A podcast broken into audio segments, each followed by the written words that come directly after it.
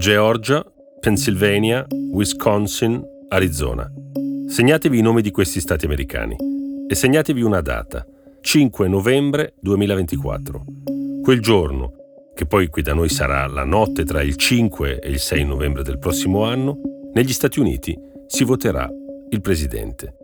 E quel giorno, a decidere chi andrà alla Casa Bianca, saranno più di tutti questi quattro stati, quelli nei quali il risultato è, come si dice in questi casi, in bilico. Gli altri stati magari più importanti, come la California o New York, saranno meno decisivi, perché lì il risultato è già scritto. La vera gara si correrà in quei quattro stati. Sarà lì tra il deserto dell'Arizona e le campagne del Wisconsin, tra le periferie della Pennsylvania e le coste della Georgia, che tra poco più di un anno e un mese si deciderà il nome del prossimo presidente degli Stati Uniti. Basterà vincerne 3 su 4 per arrivare alla Casa Bianca. Sono Mario Calabresi e questo è Coffee News, un podcast di Cora Media promosso da Allianz.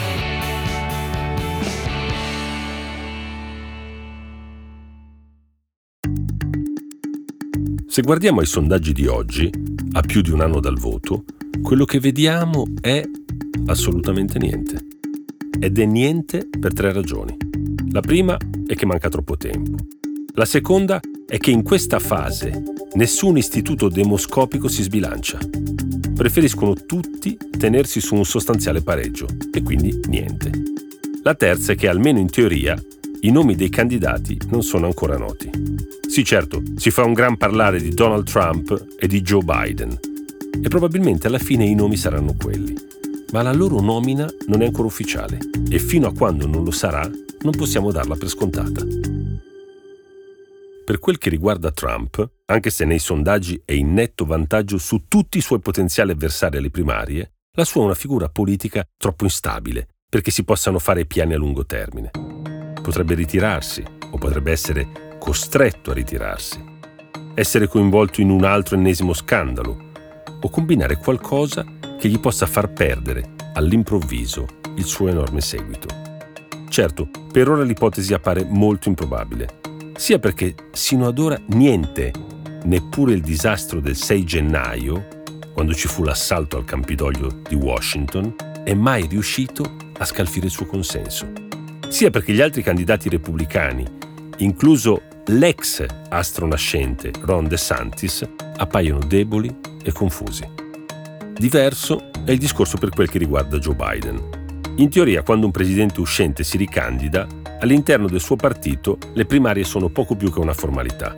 E anche in questo caso è così, dal momento che i due sfidanti, il Novax Robert Kennedy Jr. e la scrittrice e attivista Marianne Williamson, non hanno nessuna possibilità di vincere, sono semplicemente due candidature simboliche. Ma il problema di Biden potrebbe essere un altro. Biden stesso. Il presidente si trova in una situazione singolare.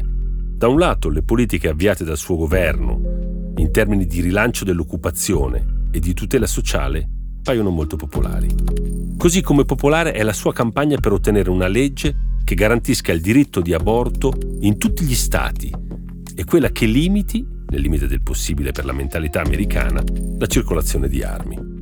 Eppure, nonostante le sue politiche abbiano successo, la sua figura raccoglie molto poco e la sua popolarità non supera il 40%. Perché? Perché?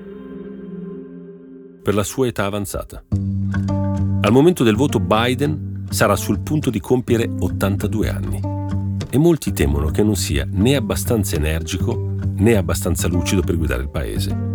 E poi perché la sua vice, Kamala Harris, è più impopolare di lui. Eleggere un presidente che all'inizio del suo eventuale secondo mandato avrà 82 anni significa prendere in considerazione l'ipotesi che questo muoia nel corso del suo incarico. E in questo caso la Costituzione americana prevede che tocchi al vice, in questo caso Kamala Harris. Quindi si teme che alcuni elettori decidano di non votare Biden per non correre il rischio di ritrovarsi con Harris presidente.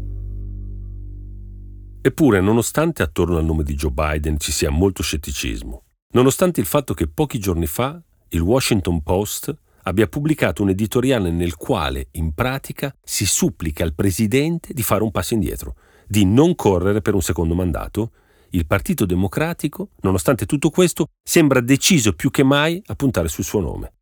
Le ragioni di questo insistere dei democratici sul nome di Biden sono quattro. La prima è, è vero che la popolarità di Biden è bassa, ma non è molto diversa da quella che a questo punto del mandato era di altri presidenti, come Ronald Reagan o Barack Obama. La seconda, la scoppola presa da Hillary Clinton nel 2016 è stata troppo forte e nessun altro nel Partito Democratico se la sente di sfidare Trump. La terza, il Partito Democratico è un partito profondamente diviso al suo interno e non si sa chi altro, oltre a Biden, potrebbe tenerlo unito. La quarta. Biden piace alle minoranze e ai repubblicani moderati e questo significa che è molto forte in alcuni stati, in quattro stati in particolare. Georgia, Pennsylvania, Wisconsin, Arizona. E qui torniamo all'inizio di questo podcast. Coffee News è un podcast di Cora News prodotto da Cora Media e promosso da Allianz. Condotto da Francesca Milano, Guido Brera, Mario Calabresi, Simone Pieranni e Lorenzo Pregliasco. La cura editoriale è di Francesca Milano.